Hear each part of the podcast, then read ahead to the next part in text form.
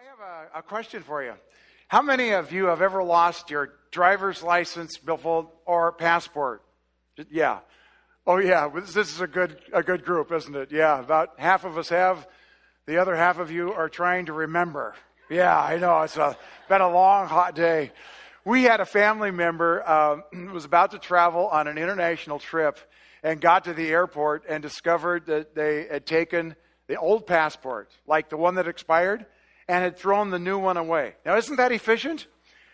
Don't confuse yourself if you have an expired passport and a new one, right? Throw one of them away. One problem throw the expired one away. I'll tell you, there was a panic in our family. There was a rush off to the, uh, what do you call that building? Federal building. There was a day delay. There was a big deal, man. When you lose something important, there's a panic, right? All of your attention goes right there. It was uh, a couple of years ago, I was working on my dissertation, and I had heard these horror stories of uh, authors who have just gotten their whole deal written. You've heard these, right? And they lose the whole thing and start over again. I had nightmares about that. And while I was working on the dissertation, I would save it. I would save it studiously. I'd save it to the hard drive, to a thumb drive. I'd save it to an external drive. I would email it to my editor in, in uh, uh, Tennessee. I would email it to myself and got copies. I flooded everybody's inboxes. There was, I was obsessed with not losing that thing because it was so valuable to me. Imagine that you're a document that God has been working on forever. And He is perfecting it to be something that is beautiful, that will last as long as Him, and that will sound and taste so delicious and wonderful that He will brag on you for everlasting life. And that document is inadvertently dragged off the desktop into the trash bin. Worthless, gone, disappeared, wasted, discarded. And God somehow reaches into that trash bin and pulls you back on to the screen so that you can, in all of your intended beauty, be something to express His grace and love and glory for eternities to come. That's the story tonight that we're going to take a look at in this series, God Can, as we talk about God can save the biggest recovery project in the cosmos that God included you in. We're going to take a look at Ephesians. This book Paul wrote, as far as we know, uh, probably about two years or so before he was uh, killed for his faith in Rome. He was probably imprisoned in Rome. This is a church that he had a really close relationship with. He hadn't technically started it, but there was a handful of believers there, and he ended up being about three years in that town, longer than he, he spent anyplace else. And so he had a relationship with these people, and apparently he heard a rumor about them. And I'm so glad that they messed up. Aren't you glad people in the New Testament messed up? Because all the good stuff that we've got is them getting fixed. So it's really a wonderful thing here. They were starting to mess up. Some of the people thought they were better than the other people that were in the church. And so they were starting to separate and divide themselves. Apparently, there were Jews who were coming to faith in Messiah Jesus, and there were Gentiles in Ephesus that had already come to faith in Jesus. And there was tension between these two groups. Each group probably felt a little superior to the other ones. I mean, they were a little more right, right? That's how it works. The Jews were more right because, after all, they were God's chosen people. They came to faith in Christ the Messiah. The Gentiles felt that they were a little more right because the Jews thought they should have to become Jews first before they could become believers. And the Gentiles really had it right. It's all about just believing directly in Jesus. The result was that the church was starting to separate. Just like in this church, if there's a separate, separate aisle here, and on the way in over here it says, the people who think they're right in this way and the people who think they're right in this way, and a division was started to happen in the church. That's why in this book you read words like one and unity over and over and over again. What Paul is about to say in Ephesians chapter 2 to the whole group, I'm paraphrasing and I'm making it brief, is none of you are better than the others. You all started out the same stinking mess in the bottom of the same stinking garbage can, and if it wasn't for Jesus being gracious to you, you'd still be in there together. So listen, folks, get along and start doing the work you were supposed to do. Well, that was the paraphrase. Let's read the real deal, okay? Ephesians chapter 2, starting with verse 1 through verse 10 says, As for you, you were dead in your transgressions and sins, in which you used to live when you followed the ways of this world and the ruler of the kingdom of the air, the prince who is now the spirit who is now at work in those who are disobedient. All of us also lived among them at one time, gratifying the cravings of our flesh and following its desires and thoughts. And like the rest, we were by nature deserving of wrath. I'm going to pause. So, there, he says, that's who you all were. And then he says in verse 4 But because of his great love for us, God, who is rich in mercy, made us alive with Christ, even when we were dead in transgressions. It is by grace you've been saved. And God raised us up with Christ and seated us with him in the heavenly realms in Christ Jesus, in order that in the ages to come he might show the incomparable riches of his grace expressed in his kindness to us in Christ Jesus. For it is by grace you've been saved through faith. And this is not from yourselves, it's a gift from God. It's not by works, so that no one can boast. For we are God's handiwork, created in Christ Jesus to do good works, which God prepared in advance for us to do. That's what he says. Well, I'm not glad for them, but I'm kind of glad for us that they messed up, got it wrong. Some of them thought they were better than the others, and they started dividing because it gave the Apostle Paul an opportunity to write Holy Spirit inspired scripture to us that beautifully, in a few sentences, gives us the very essence of what God is all about in loving each of us. God can save. You know, around here, we like to interpret Scripture from the beginnings. And tonight we're going to take a little bit of a look right from the very beginning of the Old Testament. And then we're going to take a glimpse at the very beginning of the Gospels. And then we're going to look at the very beginning of the church in Acts to get a picture of what it means for God to be the Savior. And we're going to ask and answer three questions. First, saved from what? And second, saved to what? And finally, saved how? So let's take a look at the first one saved from what? The first three verses in another uh, version in the message say this It wasn't so long ago that you were mired in that old stagnant life of sin. And you let the world, which doesn't know the first thing about living, tell you how to live. And you filled your lungs with polluted unbelief and then exhaled disobedience. We all did it. All of us doing what we felt like doing when we felt like doing it. All of us were in the same boat. Isn't it a wonder that God didn't just lose his temper with us and do away with a whole lot of us? He says. We all started in the same place. In fact, we read in the NIV that we were all by nature deserving of wrath. That's where we started from. And so we asked this question. So, if a Savior came, he came to save us from what? The word Savior means technically to rescue. Apparently, there was a condition that we were in that was so desperate that someone outside of us needed to do the rescue thing to save us from that dangerous condition. And what was the condition? Paul is very clear here. It's sin. It's a three letter word. It's as short as it gets, and it's as powerful and disruptive as any force in the universe. The problem was sin. The solution was God's forgiveness. And the solution was a Savior coming to save us from this sin mess. So let's go to the very beginning and take a look at the Savior thing from the start. God's big story can be summarized in four words. Let's take a look at the first two from the beginning. The first one is creation. You read about it in Genesis 1 and 2, and it was spectacular. If you want to know what we're being saved to, take a look at what God originally created. Relationships, astounding. Things of beauty and intricacy and color and harmony. Relationship with God, with the first humans, was absolutely open and honest and authentic. God would come and would talk with them and walk with them. Can you imagine that? It was just God coming to meet with this male and this female. Absolutely open relationship with God. Created beauty.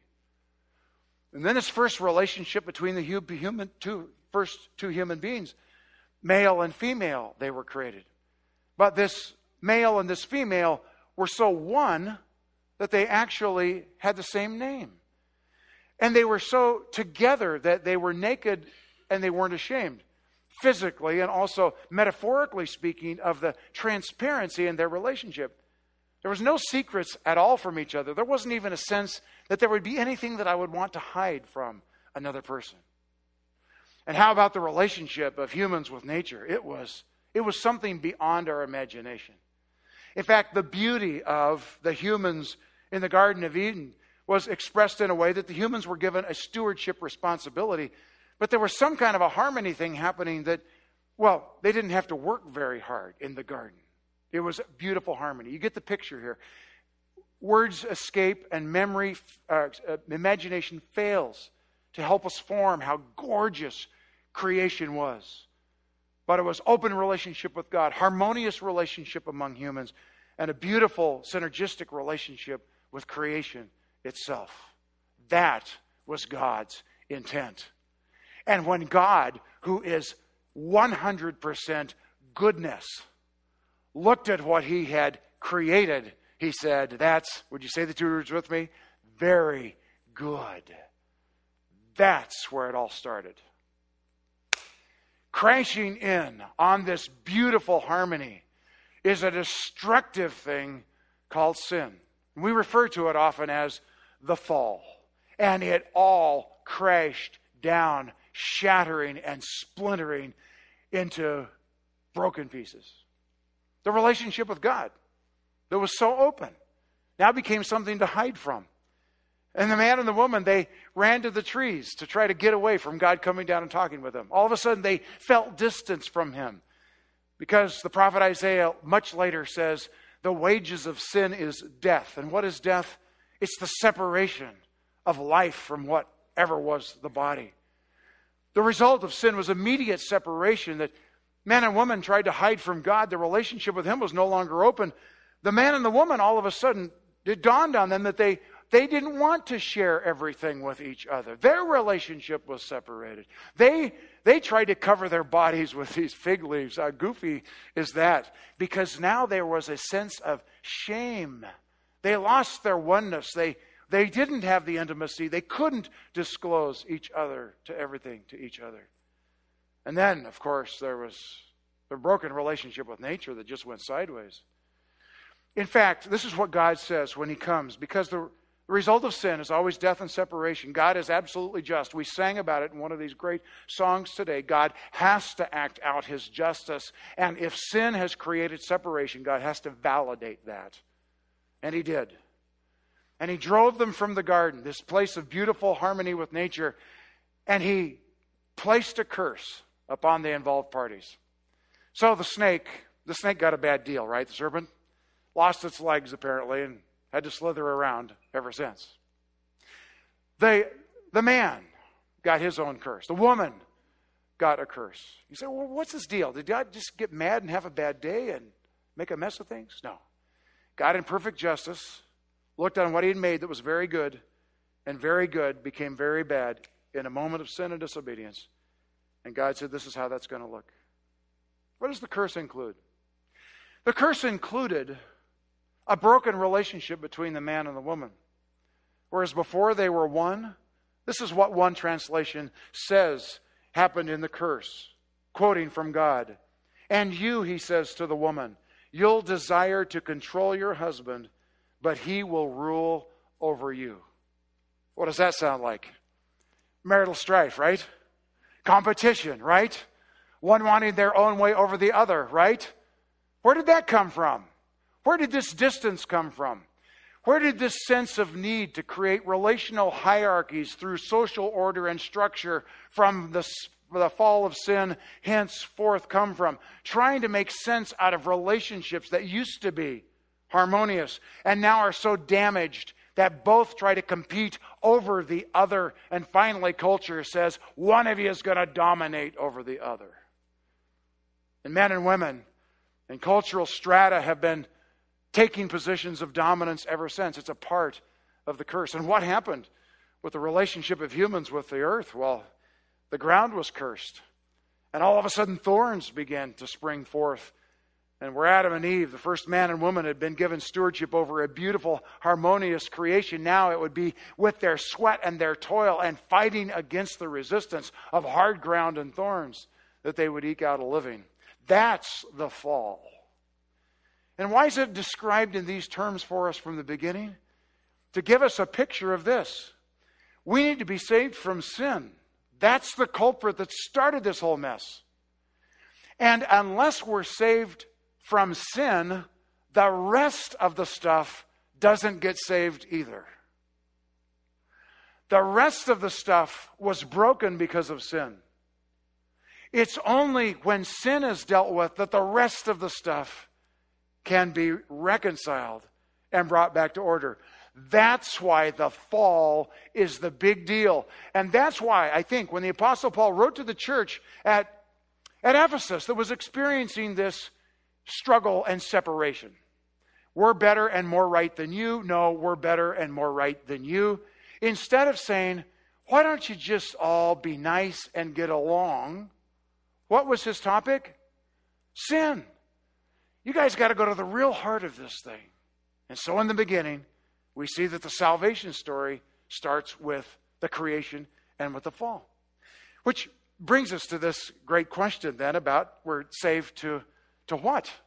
Okay, I'm saved from something. What am I saved to? And Paul gets excited about it. I'm going to read from the message here, verses 4 to 7. It says, Instead, immense mercy and with incredible love, God embraced us. And He took us from our sin dead lives and made us alive in Christ. He did this all on His own with no help from us.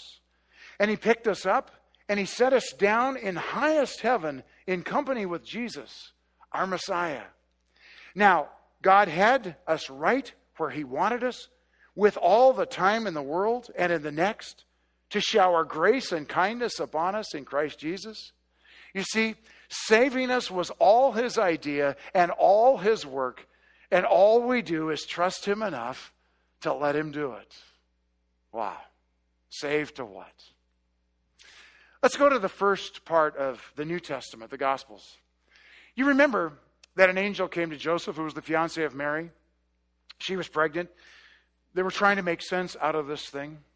She was carrying the Messiah, Jesus Christ, God's Son. Do you remember what the angel said to Joseph? He said, Go ahead and take Mary as your wife.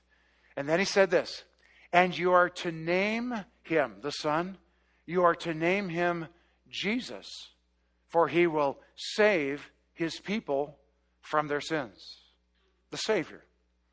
God shouted his redemption story in the naming of Mary's son, Jesus. Jesus is the Greek transliteration of the Hebrew name Joshua, which means to save, to heal, to restore, to make soul, to make whole. And right from the beginning of the New Testament story in the Gospels, we're introduced to this great Savior. Which brings us then to the next part of God's big story. There's creation, there's the fall, and the third of four pieces is reconciliation.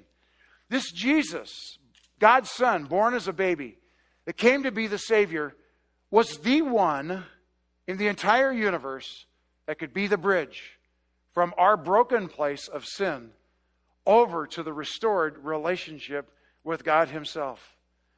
And then the reconciliation story, all that was broken apart in the fall could be put back together, reconciled. And so Jesus came to through forgiveness for our sins to begin reversing this devastation process and make it a restoration process, reconciliation. So, what does that look like? When I ask Jesus to forgive my sin, when I believe in Him as Savior and Lord, as many, most of you have, some of you may make that decision tonight. It's the beginning of a wonderful relationship. Where now, instead of running from God or being distant from God, I'm growing in a relationship with God. And that's being put back together. He wants to come walk and talk with us. And we learn more and more how to do that and be with Him and hear His voice and follow His leadership. You're being reconciled to God and restored in a relationship with Him. And how about the brokenness among human beings that was so devastating and obvious in the fall? Jesus came to restore relationships. That's why he can say to this church, these different groups of the church at Ephesus, I want you to act out your unity and your oneness together because you can be restored together. It's why Paul, in this great theological verse in Galatians chapter 3, talks about the brokenness of social order, where people compete, to be over others. And he says, in Christ, there's neither Jew nor Greek, bond or free, male or female. What's he saying? In Christ, there is the righting of relationships to the order of God's original intention of beauty and harmony and oneness. And how about being restored to nature? Have you noticed that there's still thorns? Yeah. And if you go blackberry picking, we got to do that this week with our granddaughters. We, we noticed that there's, there's something between us and the very best blackberries a bunch of thorns, right? Yeah, there's still thorns. Most of us still sweat when we work, don't we? It's, we're not quite there yet, are we? But did you know, as we come to God's fourth big idea in His story, that even nature is going to be restored in some beautiful way? And this is what we call this biblical term glorification. It's when God eventually recreates in a way. So something is called the new heaven and the new earth. And it is going to reflect the glory of God. That's why it's called glorification. God in His glory. And what does God's glory look like? It looks like goodness. And what does it sound like? It's very good. And even Paul writes to us in Galatians, excuse me, in Romans chapter 8, that right now all of creation is groaning as it looks forward to the liberated creation in the future of things which is why we pray, as Jesus taught us to pray Your kingdom come, your will be done on earth as it is in heaven. That is not a vacant prayer. Jesus would not have taught us to pray something that could not be realized. It is absolutely God's intention to restore the beauty of his original creation. So Paul writes to a church, and they got a big center aisle, and these guys sit on this side, and these guys sit on this side, and they're acting like they used to act. They're acting like one's better than the other. They're acting like for some reason God should love one side better than the other side. And Paul says, let's get this right. You all started in the same place, broken and desperate and needy and sinful by nature, deserving of God's wrath. And I would imagine that there were some folks at the church of Ephesus that said, that's true about them over there on that side. They were a real mess. Yeah, I knew them, but not me. You Paul says, no, all of us shared the same human need. And by nature, we deserve God's judgment. And then he says, but God made an offering to all of you to bring you to a whole new place. So, guess what? You all started out at the bottom of the same trash bin, and now you all have the same opportunity because of God's work to go to the same place. And the same place is seated with Christ, hidden in Christ. God the Father looks at the right hand and sees his Son Jesus. He sees him perfect and holy and sinless, and right inside of Jesus is you. That's what the picture that's being given. So that God now relates to you in Christ, just as though sin and the fall had never happened for you. And now you're seated in the heavenly realms with Christ Jesus. Well, what do you think is going to happen in heaven? I hope it's not harps. I'm not really a harp guy. I hope I don't sit on clouds. That doesn't sound fun to me. And I hope we don't just sing forever. I love music, but all the time, I don't know. You know, the images of heaven don't all work for me. But I do know one very interesting thing that's going to happen in heaven. We read about it here. God's going to line you up, and I'm going to hopefully join you. And for the rest of everlasting eternity future, God's going to show you off. He's going to point to others. Who are they be? I don't know. Angels, other created beings. God's not done. He has a lot of time. Martians, I don't know if they were preceded us or whatever, but all these other kinds of beings that I don't that Martian rover thing is up there checking it out right now. You know, who knows? But whatever God does in all of his wildest dreams, past, present, or future, there's going to be one special category of creation. Special, unique, unprecedented, never again repeated. His most dramatic trophy display. The redeemed ones. You. You're going to be God's show off. You're going to be his kids.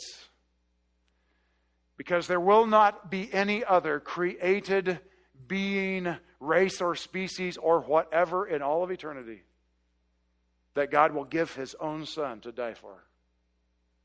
There cannot be any act of God more supreme than sending his son Jesus to live and die and rise again in our place. And forever the story will be the still imprinted scars in Jesus' hand of nail prints.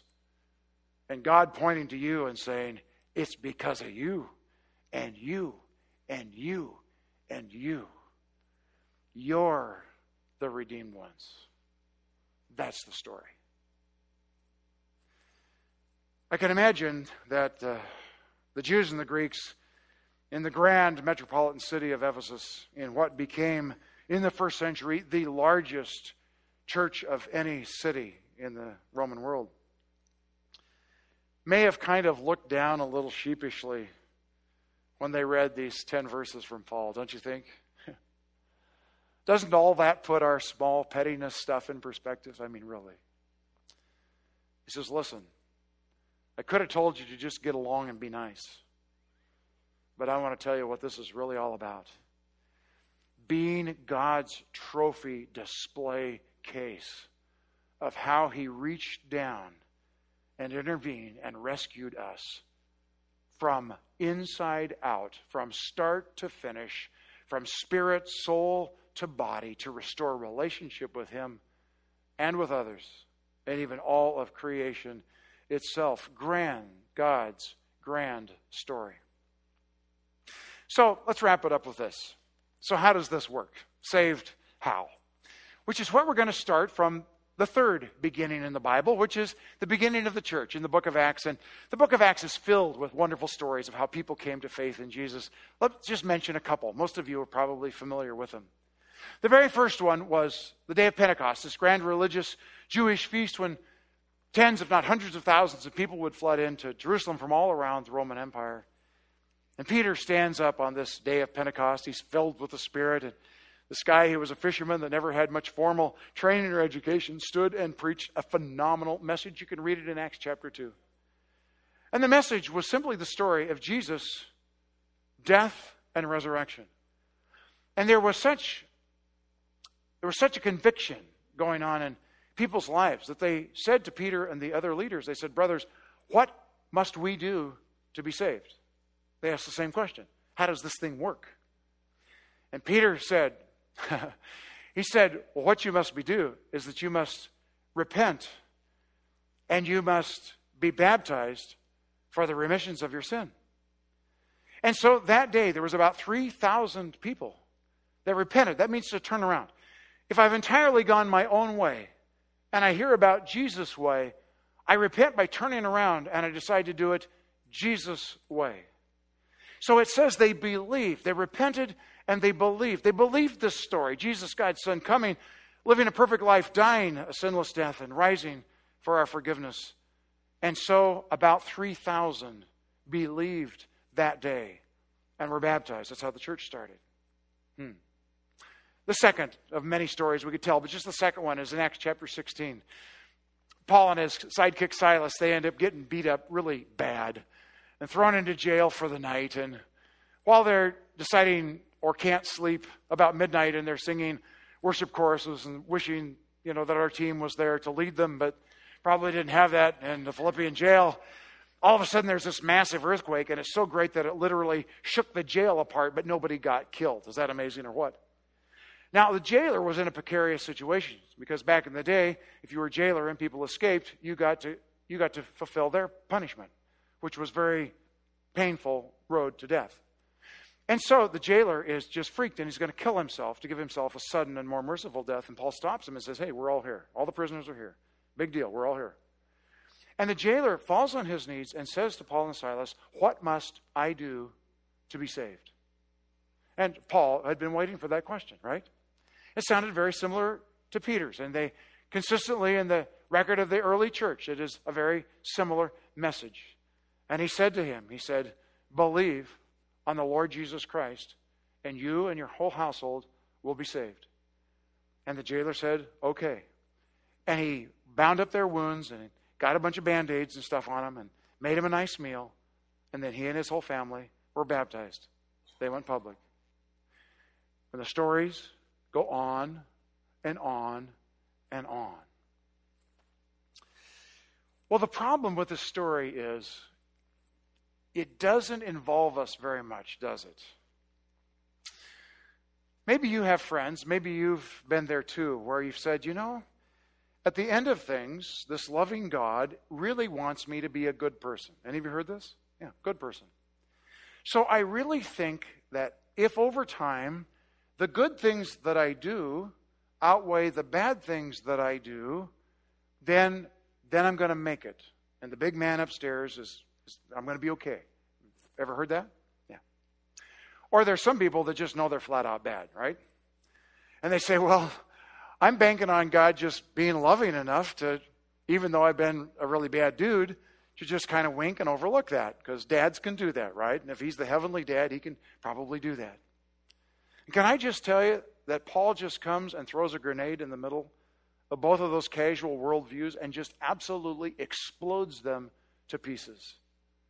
Because God is holy and righteous, and his love is way bigger than a nod and a blink. His love cost him the life of his son Jesus.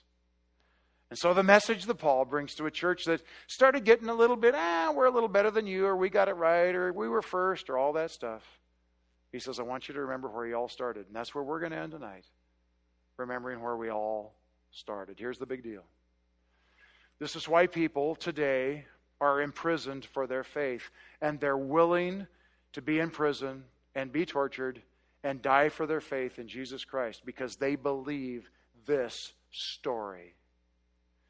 It's why throughout the centuries between then and now in the church that people have risked their lives and given their lives because they believed this story.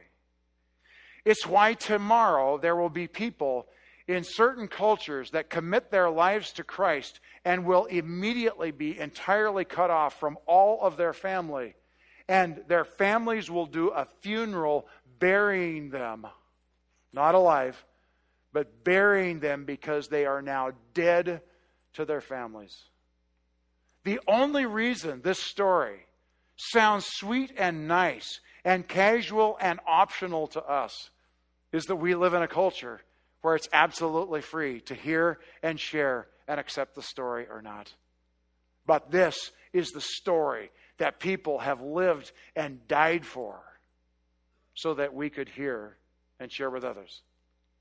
And it's the story that makes everything wrong potentially put back together. It's the story that I heard when I was a little kid. It's a story we celebrate around here at Evergreen. Men and women and students and children coming to faith in Jesus Christ and going public in that decision in water baptism. It's the big deal around here. All the other stuff is helpful, other stuff. But God can save is the big deal. It was the big deal for me when I was five years old. I'd already experienced uh, hearing about Jesus and, and Jesus promised that the Holy Spirit would convict us of sin. He's the one that lets us know that we're the bad guys. And, and, and I, as a little kid, five years old, I felt that. And my mom asked me, Would you like to pray and ask Jesus to be your Savior and Lord and to forgive you? And I said, No, I want to get saved like Jim, my older brother. He was 12. And I'd watched him go to a church, a kind of a fun church in town that was a lot rowdier than our church because we went to a mellow church. A rowdy church is fun to go to because they do all kinds of funny things. We were a safe family. We sat in the back row so that all those people could do the goofy stuff and we could watch them. We weren't there to mock them or make fun of them. We just didn't particularly want to be quite that athletic in our experience of worship. I'd seen my big brother Jim. I saw how they did it there because they did they did the old time revival thing. I mean, they just turned up the heat. You thought that hell was coming right in the back door and nipping at your rear. I mean, it was Everybody was sweating in there. I think they literally turned up the heat. It was always a mess, but it was a lot of fun. You know what I mean? It was a lot of fun. And uh, and so they had these revival meetings things, and they'd go every night of the week, and people would go, and these you know outlandish, gifted public speakers would come, and they'd just whip you into a, a frenzy, and it was very cool. Well, at the end of that, they'd always do this little manipulation thing, right? Right now, close your eyes. Everybody, close your eyes. They'd say, you know, you know the scoop, right? They, it was steps. They it was switch and bait all the way along the line, right? For for your good, for your good. Everybody, close your eyes and bow your head. Nobody looking around. You're saying yes to Jesus tonight. You slip up your hand. Then you slip up behind. Then they got you, right? And then after they knew where all the hands were, then they'd tell everybody to look, and then they'd call you out, and they'd say, "Now you come down the aisle." So they, they, they kind of put you on the spot. But they get you down the aisle, and then you come down to this altar thing, this little two by four railing kind of a thing, and you're supposed to kneel there. And now you're kneeling, and your butt's sticking out that way, and all the people out there are looking at you. And all this is very spiritual and powerful and wonderful. It is. It's how Jim got saved. And so I told my mom, I want to get saved the way Jim got saved. So it wasn't very long before, you know, the Goofy Church had another revival thing. Boy, the Roth family was right there, right in the back row, safe. And I knew the routine. Five years old, knew the routine. I know what the preacher preached that night. His message was the five fools of Sweet Home. And of course, by the time everybody, you know, by the time he got done, uh, seven fools, seven fools, by the time he got to the seventh fool, everybody in Sweet Home was a fool, right? Of course, because he just called everybody out. And one of those was any young person that does not know Jesus Christ, you are a fool. And I said, That's me. I'm five years old. I'm processing all this. This is the real deal. Why I go nuts around here when little kids fall in love with Jesus. It's the real deal. It took and everything. And I'm a, I'm a fool. I'm a fool. I know that. And I knew the whole sweat and bait thing, and I had it figured out, and I knew it was manipulative, and that's how I was going to get saved. Going to be manipulated right down to the front aisle. And I was.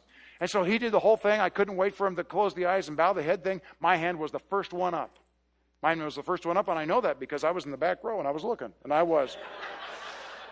I beat everyone else to the punch. But there were a lot of fools there that night in Sweet Home. More than seven of them. There were there were quite a few fools in Sweet Home, and a lot of a lot of hands went up around there. And then I knew the next deal. He'd start calling us out. He didn't have to call us out. I was the first one down the end of my little road, down the aisle thing, got to the altar thing, could hardly reach up over the top. Here's this little kid. It must have looked kind of odd. They didn't make the altar for the five year old. I'm hanging on up here, and my knees are hanging down there, and I'm on the altar thing. And no one knew what to do with me, so no one came down there. I'm just down there hanging on the altar, and, you know, and this is what you do when you get saved like Jim does, right?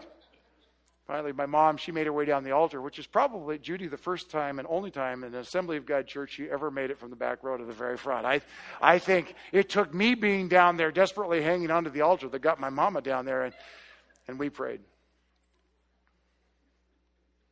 So I don't know what your story is, but I got to tell you, if you don't have a story, you want a story. You want a story. Because all the difference in eternity hangs on this story. It's a, it's a, it's a weird little story. It's just not very impressive.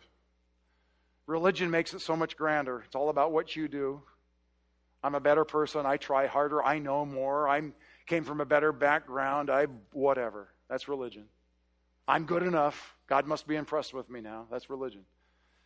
Just all that goes away in this little simple story. He says, You all started out in a stinking mess, bottom of the heap discarded, broken, damaged, sin, deserving of God's wrath. We all start at the same place. There's only one place that we get anywhere else with God, and that's because of His action. Because He loved us so much. He sent His Son, Jesus. He sent forgiveness. And that's the beginning. The beginning of a restored relationship with God and with one another and even with nature itself. It's the beginning of the grandest relationship in the world. It's what human history is all about. It's the big deal. Here at Evergreen, at a church that's 81 years old, we're working on our 82nd year. Not you, not me, but this church. The one thing that this community of faith has had in common over now into our ninth decade is this the story has never changed. The priorities never changed. It's always about men, women, students, and children coming to faith in Jesus Christ, and then figuring out together how to follow Him and love Him and grow together in that relationship. I don't know where you are in the story tonight, but I know where I am. I'm just really, really grateful. Tonight, my prayer is one of gratitude. God, thank you for rescuing me. Thank you for rescuing us. Maybe the point that you are in the story is the point where I was a long time ago when I was a little kid. See, it doesn't make any difference if you're 5 or 50 or 105. Don't wait that long. It's kind of scary. You're demographically, you're kind of on the edge of things. You're me out there. It makes a difference how old you are. It makes a difference what's happening in your heart. When the Holy Spirit does his thing of saying, I'm convicting you of sin right now, bad guy, bad woman. You weren't intended to be bad. You went bad. By nature, you went bad. Every time uh, we meet here at Evergreen, we always, regardless of what the talk is about, we always give people an opportunity to, to say yes to Jesus. And tonight, I'm going to invite you to say yes to Jesus in one of two ways. Tonight, some of you are saying yes to Jesus as I am in a moment as I pray, and your yes is, oh, I'm just saying yes again. I'd say it yes again. I'm doing it all over again. Today, I say yes in a fresh way. I, I have and I do receive you. I say yes to you, Jesus. Some of you tonight, this is your first time. This is the this is the deciding point of eternity for you. Tonight you're saying yes to Jesus. We don't do the walk the aisle thing, but if you want to come down here to the front and you can. So there's no goofiness that happens here about this. But I'll tell you, some of you tonight are you're making the most critical decision of your entire everlasting life. And the decision is not to do, but it's to receive. We are saved by faith, not by works. And even that faith is not of ourselves, but it is a gift of God, so that no one can ever boast that we had much of a part in it. Isn't that a beautiful story? Would you say yes to Jesus tonight?